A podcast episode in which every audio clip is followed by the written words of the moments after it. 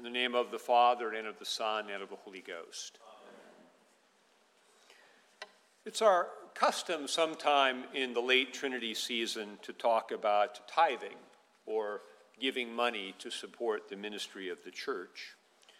This month is the 36th anniversary of my coming to St. Matthew's. So that's 36 years of talking about this subject at this time. I've never said anything new or different. Father Joe Miller once said that the word preach comes from a Latin word which means to say again. All preaching is a call to remember. There are three biblical ways that God calls people to give. The first is the call to tithe from our income to support the ministry of the church. The second is to make periodic appeals for offerings beyond the tithe to support various needs and missions. The third is that every decade or so we have a capital campaign to build something. We are currently developing our site plan and are probably a year or two away from our next one of those. These categories of giving are all rooted in the Bible. God called Israel to tithe to support the ministry of the temple. See Leviticus 27:30.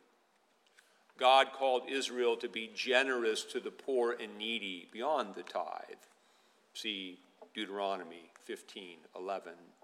And Israel gave special offerings to build the tabernacle. See Exodus 35:21 through 24. These various offerings enabled Israel to participate in God's economy of abundance and blessing. And this participation is rooted in the theology of the Trinity. God is a trinity of love.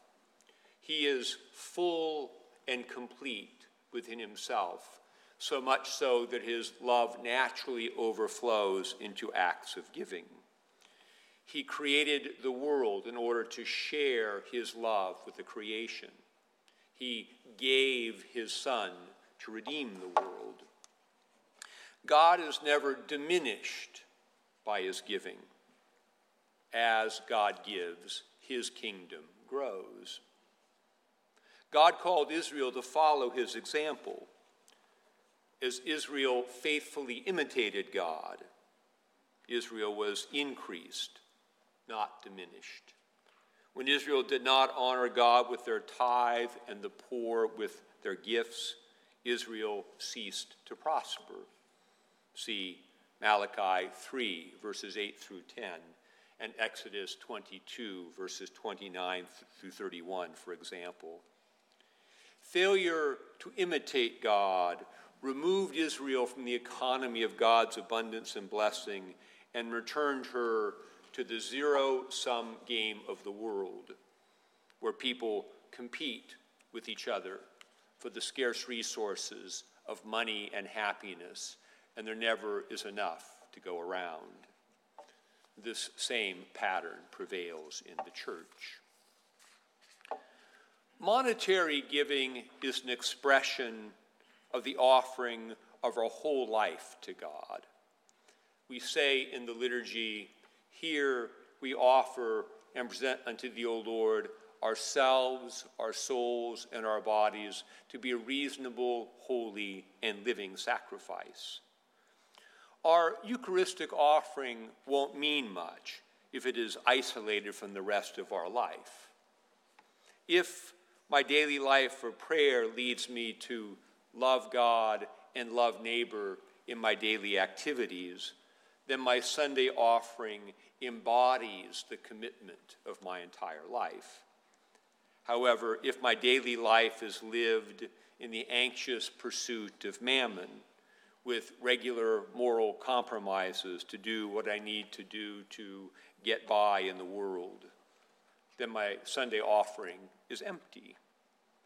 If I earn my money dishonestly or by doing something that is not good, or if I regularly do not give my best effort to God and others in my work, then my tithe is tainted. The man in the gospel without a wedding garment is a warning against separating our religion from our daily life. The scene in the gospel illustrates the judgment at the end of time. The singled out man represents someone who was in the church, but whose life was not changed by the gospel. The clothing imagery, the lack of wedding garment, connects with some imagery from last week's epistle from Ephesians. St. Paul exhorted us to fulfill our baptismal vocation, saying, Put off concerning your former conduct the old man, which grows corrupt according to the deceitful lusts, and be renewed in the spirit of your mind, and put on the new man, which was created according to God in righteousness and true holiness. This change of clothes, this putting off of the old and putting on of the wedding garment, is a daily activity. Each day we put off by confession our failures to love. Each day we receive the grace of forgiveness in a new way. Each day we put on Christ through prayer and good works done in love. This daily manner of life makes our Sunday offering and our tithe acceptable sacrifices to God in Christ.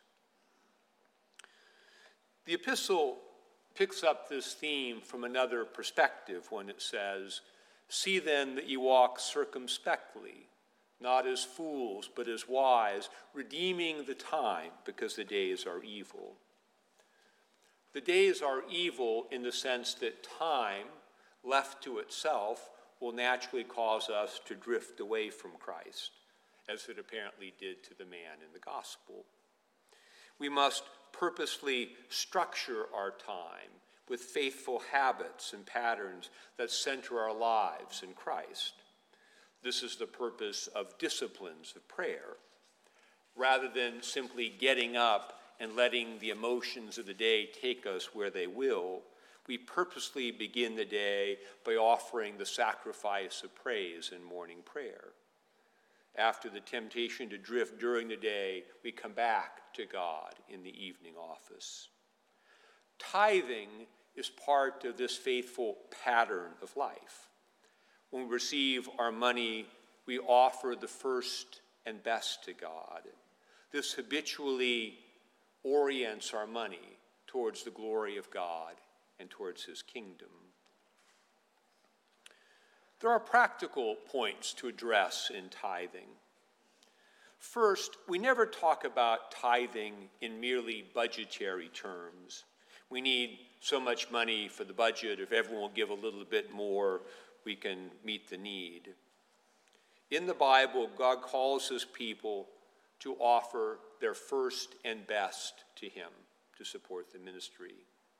The result of faithful giving is that both the giver and the church have the resources they need and more.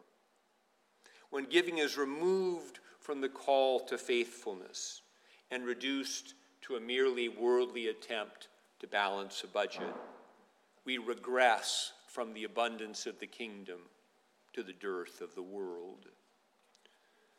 Second, there is the issue of what the tithe is.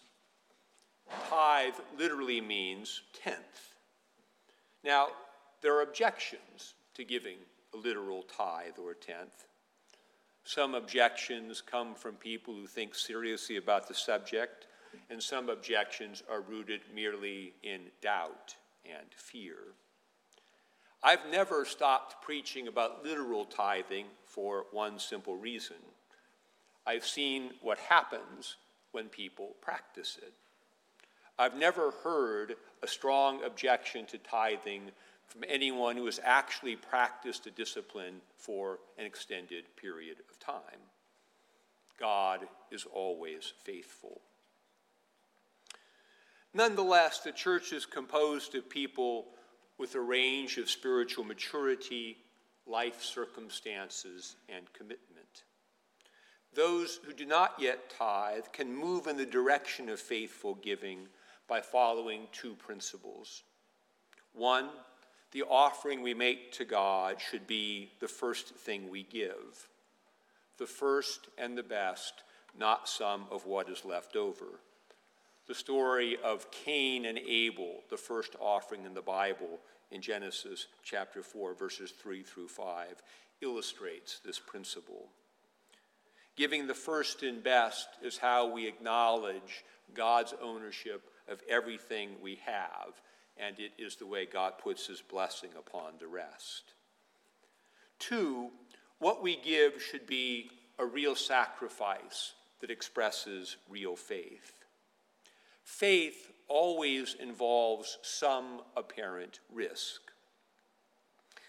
As Hebrews says, verse chapter 11 verse 6, without faith it is impossible to please God. For he who comes to God must believe that God is and that he rewards those who diligently seek him. It should also be noted that for some, an offering in faith may be more than a tithe.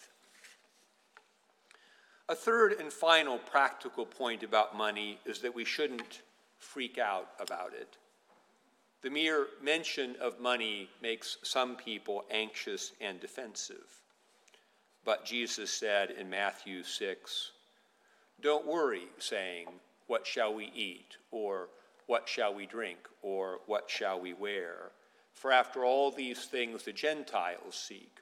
But seek first the kingdom of God and his righteousness, and all these things shall be added to you. If you consider your personal situation prayerfully and faithfully, and respond in faith to what God calls you to do, God will be faithful to provide for you, and God will give you his peace in the place of the anxiety of the world. In the words of 2 Corinthians chapter 9 verses 7 and 8, but each one gives the purposes in his heart, not grudgingly or of necessity, for God loves a cheerful giver. And God is able to make all grace abound toward you, that you, always having a sufficiency in all things, may have an abundance for every good work. In the name of the Father, and of the Son, and of the Holy Ghost.